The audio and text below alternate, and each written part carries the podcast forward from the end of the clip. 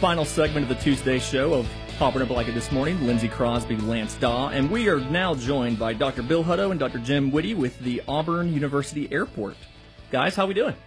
Very well. How are you doing this morning, Lindsey? I am. I am always excited to have you guys come in because I think every kid thinks that working in an airport and being a pilot and all that kind of stuff is the coolest job ever. So I'm always very excited to have you guys come in and just talk about what the airport's up to and kind of what's going on. Um, how is airport life these days? Uh, it's doing it's doing well. Um, you know, uh, and by the way, all those kids are right. Aviation is very cool to be in. you know, you get that passion and that in your blood. It's hard to get out. So, but but no, everything's are going things are going very very, very well. You know, we obviously. Uh, recovering from the COVID year, mm-hmm. as many businesses are, and we consider ourselves a business as an auxiliary university paying, you, you know, its own way. And so, uh, but but we see a bright light ahead and, some encouraging signs. Yeah.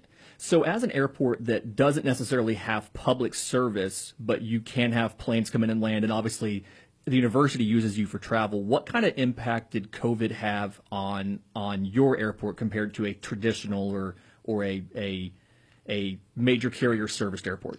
That's a good question. You know, during the during the pandemic, uh, you know, back we think back a year ago, mm-hmm.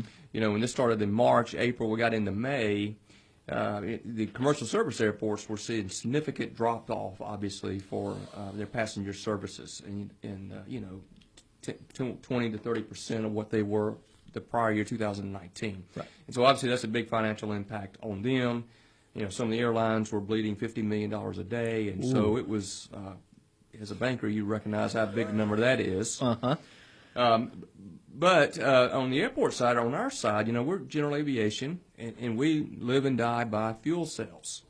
Mm-hmm. And so mm-hmm. about mid-March, spring break through uh, June, when we were able to start flying again as a flight school limited basis, and we started seeing some corporate traffic really start to pick back up in July, we lost three or four months of, of real revenue in there, and that's a big hit to our bottom line while at the same time you're maintaining all of your uh, other expenses with, with salaries and benefits and, and all those other things that go into that. So it was a difficult time. And the good news is, Lindsey, since then, mm-hmm. our corporate traffic has really picked up and, and it's come back stronger. As a matter of fact, um, uh, we're probably on, on a day to day basis better than we were in 2019 with, with corporations flying in. So as the airlines were struggling, a lot of the business customers were moving toward corporations or NetJets or other types of fractional owners. Uh, football season did hurt us. Uh, you, you, know, like like other businesses in the community, um, you know, we were not seeing the airplanes and fuel cells. As, mm-hmm. as a matter of fact, um, LSU game this year we hosted wouldn't be a normally 150 or more airplanes in. I think we had around 20. and didn't sell one gallon of jet fuel. Wow. So you think about uh, the impact. So, but but overall, we, we see positive signs on horizons, and we're, and we're grateful for that. And especially for football, I mean, we would expect those numbers to jump dramatically uh, this season, considering now that COVID's kind of over people that normally maybe wouldn't want to make the trek. You, you, know, they haven't seen a football game in so long. It's like, of course, I would be inclined to you know take an airplane out and come to an Auburn football game for sure. Absolutely, absolutely. I, we're we're uh, planning to see that, and I know our businesses and restaurants and others in the community are doing the same. Absolutely, and a lot of pent up demand. And I think if you look around some of the sporting events now, live, my nine year old son, we are talking the other night, said, "Isn't it great to see live sports?" I went to a, to a Braves game two weeks ago, sold out. It was a full house, and it, it, it, was the first time that I've really kind of felt it was normal in 12 to 15 months. And I think that we'll see more of that, kind of like you said, that pin up demand. As a money guy, I have to ask when you see things like the cost of fuel drop dramatically, does that impact what you make off of fuel sales? Or is that sort of, is it, is the margin never really different depending on the, the cost of fuel? The margin is the same. Now, what I may okay. have said was that the price of fuel did drop, mm-hmm. uh, but the biggest impact was the amount of gallons that we sold. Right. For volume. example, we were selling volume. We were selling January and February last year combined jet fuel and aviation fuel, lab avgas, 100 low lead, 48 to 50,000 gallons a month. Mm-hmm. April, I think it was around 7,400 gallons total. Wow. So you think about that impact over three or four months and what that does to one's bottom line. I, I, you are you are probably more excited than anybody else that we have travel travels coming back, and it actually, I think it's a testament to Auburn and to what we've done with the business community that um, you saw business travel pick up so quickly as far as private corporation travel, trying to get employees to Auburn. And, you know, I'm sure part of it was SiO2 played a big role in helping get vaccines and things like that, but just all the manufacturing and the diverse manufacturing base we have. Do you have colleagues at airports in similar situations to Auburn? Uh, and have you heard from them about how they did compared to how we've done? Uh, it, it's mixed. You know, it obviously depends on where they are. Right. Um, but we're in a growing, thriving community, and, and that is a testament to Lee County, the city of Auburn, city of Opelika, and their leadership. Uh, we value that partnership that we have, and and all ships rise with the tide. And it's been very and it's very helpful for that part. You know, matter of fact, on our letterhead we say an Auburn University, uh, uh, City of Auburn, Lee County, City of Opelika, Auburn University partnership. You know, so we we tout that and value that, and that is what's helped us get through this. Is all of the team working together. We are joined by Dr. Bill Hutto and Dr. Jim Woody with the Auburn University Airport. We'll be back in just a minute.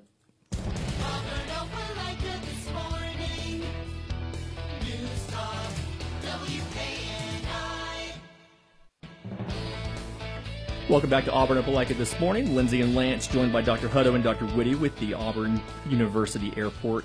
And Dr. Hutto, you mentioned the city is growing, the city is thriving. The Board of Trustees for Auburn University has actually proposed some improvements and expansions to the airport, haven't they? Or they've discussed them? Yeah, absolutely. There's a couple items actually on the agenda for uh, Friday. And uh, one of them is because of the, the our growing aircraft maintenance, uh, pardon me, aircraft flight fleet with 40 airplanes now we need to expand our aircraft maintenance hangar. And so we, we put in some money through a, a budget uh, to pay for that. And so that's on the agenda for their consideration on, on Friday.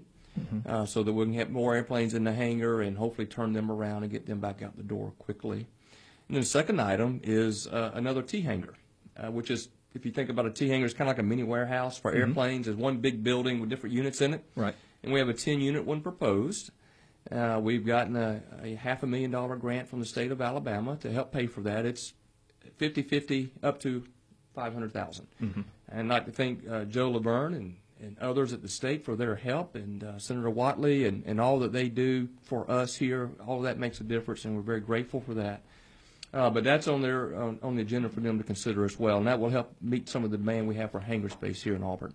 Now that hangar space is it leased out to individuals and businesses, or is that for the university to use? Uh, no, it would be leased out to individuals and, and, businesses. So it is a revenue source. It is a revenue source for the airport. That's right. We're we're trying to diversify and get more hangars and, and things out there. So we're not totally relied on fuel sales. yeah, you know, we have some diversified income coming in as well. And the last year kind of showed you, you know, maybe it's you know make sure we have multiple income streams in case something happens. Amen. I mean, if they can't if they can't pay to buy gas to fly the planes, they can pay to store the plane, and there's still some money coming in. Exactly, exactly. Definitely makes sense. Well, over the summer, what's the the airport working on now as far as um, summer projects, groups coming in, things like that?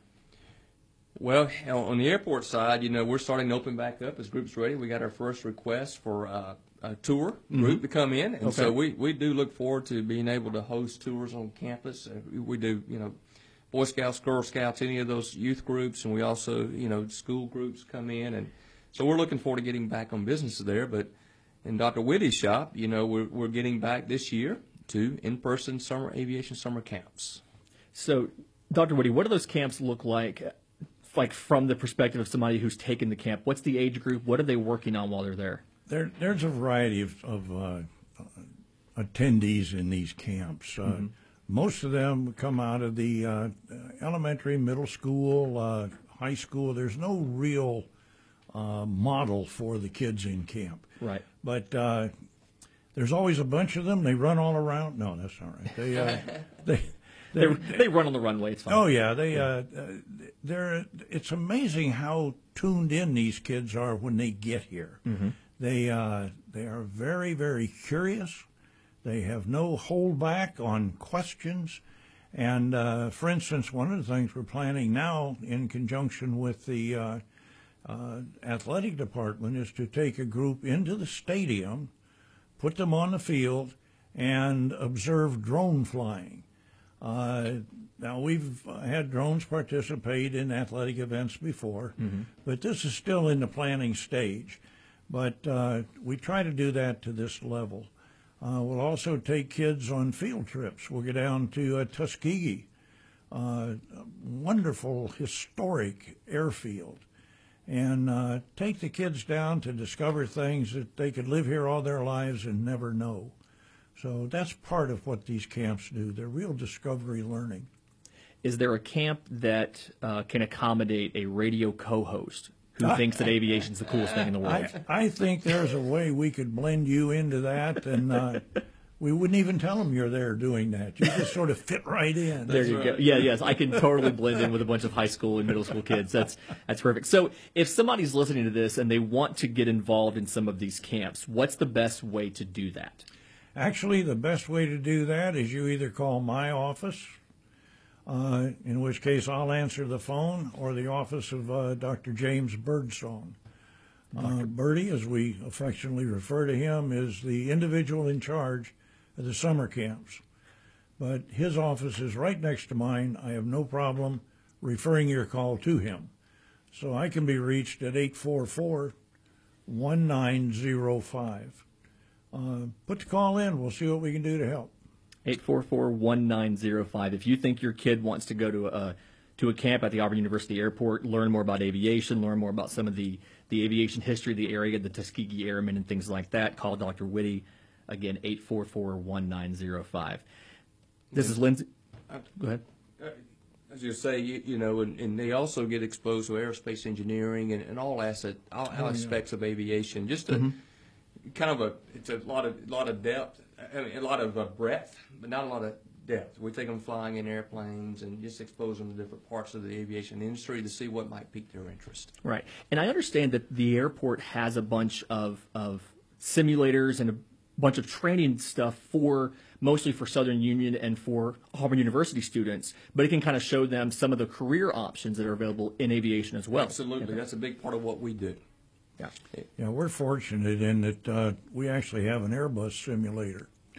And uh, this is a very, very highly technical uh, aircraft simulator. I think, uh, excuse me, the only one like it is over at Purdue. So we're nationally ranked in those terms.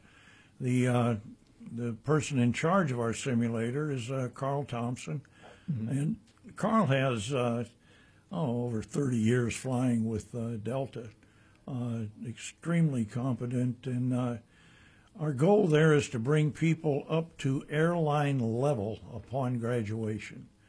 Uh, we don't just train pilots here, we train uh, people who can enter the aviation industry, either in the cockpit or as aviation managers. Uh, it's, a, it's an interesting market. Much of our education is what I like to call entrepreneurial education. We're now working with Todd Shackett, uh, Darren Baldwin over at Southern Union, Love Todd Jacket. on, or, yeah, Todd Shackett, to uh, work on a uh, uh, an airframe power plant mechanics course of instruction. And ideally, we could have someone get their what we call the A and P license through Southern Union, and move right into our uh, aviation management course and uh, graduate with a with a uh, baccalaureate. So these things are, are pretty groundbreaking. They're uh, they're not found nationwide, but we're taking lead on them here. Absolutely. We're joined by Dr. Bill Hutto and Dr. Jim Whitty with the Auburn University Airport. We'll be back in just a minute.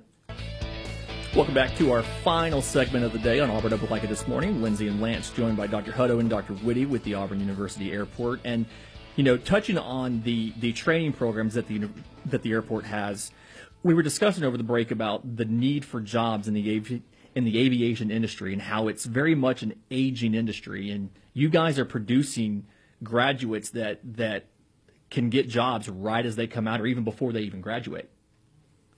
Th- th- This is absolutely correct. Uh, as a matter of fact, I have a, uh, a research assistant. She's getting her master's degree. She's also a, uh, a certified instructor, so she is training in our program as an instructor, and she just graduated uh, what last semester. Correct. So it's a ready-made kind of, of fix. Uh, our products, uh, airline pilots get all the press. That's all the splash and dash. Put on a white, you know, scarf and fly around. There's a lot of elements in the aviation industry that do not get that kind of visibility. Right. Cargo carriers, uh, uh, regional airlines, they are also hurting. The pilots that were in uh, uh, regional airlines have been moved into what we think of as the big leagues.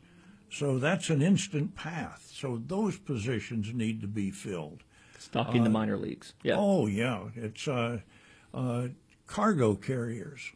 Uh, good grief! Uh, take your job is to fly from Atlanta to let's say Beijing, China, a couple of times a month. That is major, major flying, and our our graduates are trained to fly at that level.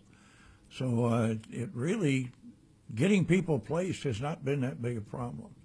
The the other emphasis that uh, I have right now, or we have, is on gender and minority placements. Uh, we're- This industry has traditionally been male white centered. Uh, the overall industry has about three percent female flying. Our flight school, our professional flight, we run about fifteen percent female. And these people meet the same standards by FAA as anyone else. But Auburn University is making a difference on the face of aviation nationally. that's that's definitely a, a good thing as far as you know we're we're trying to give folks opportunities who historically have not had them, um, and just trying to to give them as many highly skilled graduates as possible wherever we can pull them from. Um, and Dr. Hutto, I know that that a lot of what the airport does is that training, and you're working with both Southern Union and Auburn University. What's that path look like if a student, like say a high school student right now who's listening, a rising senior, wants to get involved in aviation? What's the kind of the the, the academic path look like for them to to do stuff at the airport and eventually graduate with that aviation management degree or that pilot's license? Yeah, well, they, they come into uh, Dr. Whitty's professional flight program, and they can come with a private pilot's license. We're seeing more of those do that now, where they can you can do that in high school. But they enter through a four-year degree program, and then they get their, their ratings, their instrument rating, they get their multi-engine rating, the commercial rating, and and certified flight instructor. Most of our students will graduate with about 250 flying hours, and because of our program, you only need you need, only need a thousand to get to the airlines. And so most of them, as Dr. Whitty was pointing out with one of our her, his graduate assistant, that it takes them about another 10 to 12 months on a normal schedule to be get to the thousand, and then they're off to the airlines. So it's really a pretty quick progression. And then while they're in school with us, they can get opportunities working at the airport or over in the Delta building at the flight school for as dispatchers. So there's opportunities for them to get their hands in and actually get some hands, you know, working experience. But when these students come in, they're professional students. You know, it's kind of like nursing school and many of the others where you need to you need to be on your game. You know, when you take off in this airplane and you go up and fly around and you come to class prepared, they do flight block hours three times a week, two two hours per block. Also, our academic requirements are higher than most. Uh, typical, you require a 2.0 GPA, grade point average, to graduate from Auburn. Not in a flight program or in aviation management. Here, you required a 2.7 GPA. So it's not just the idea of coming in and zooming around in an airplane. It's an idea of maintaining a much higher than normal academic standard. Absolutely. Dr. Hutto, Dr. Whitty, thank you for your time. If folks want more information on some of these programs or on the airport itself, where can they go? Well, uh, Woody, Dr. Woody's given his number. Mine is 844-4606, 844-4606. And uh, we'll be happy to connect and answer whatever questions come our way. And, and there's also the uh, Auburn website, auburn.edu. Look for aviation on there. There's a there's a wide variety of information available on that website. Thank you very much. Lance, good show? Really good show. A lot of fun. Let's do it again tomorrow. I think we should. This has been another episode of Auburn Opelika this morning. I'm Lindsey Crosby, and you can take that to the bank.